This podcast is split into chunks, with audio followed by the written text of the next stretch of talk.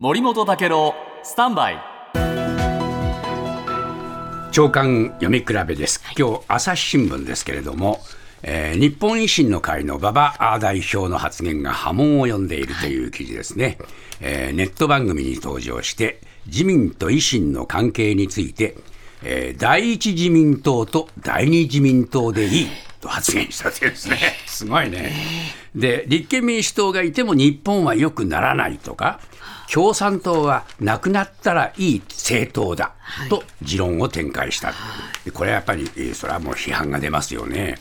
で、これ、アベマニュースショーに生出演した際の発言だそうですけれども、えー第二自民党が改革えー合戦、第一、第二えー自民党が改革合戦でどんどん改革やって、えー国家、国民のためになるということで競い合うと、これが政治を良くすることにつながるんだと、こういうふうに言ってると。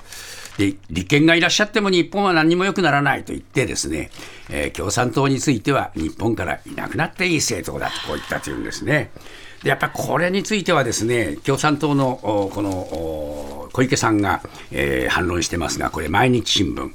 えー小池さんはですね互いの違いを認めて尊重するのが民主主義の根本でこれを否定する暴論だとこういうふうに怒ってますで自ら第二自民党と認めた自民党ババ派だねというふうに皮肉ったというんですけれどもこれ、えー朝日新聞に戻って、えーこれ法政大学のお白石教授はですねこれあのー維新がこういうふうに言ってしまっているとですねあのー他の政党を否定することによって、その政党を支持している人たち、はい。えー有権者、この人たちも否定することになると、これがね、一番やっぱり、この批判がね、一番大きいと思うんですよね。これはやっぱりね、民主主義としてあっていい発言かどうかってことはね、きちんと厳しく問われるべきだと僕も思いますね。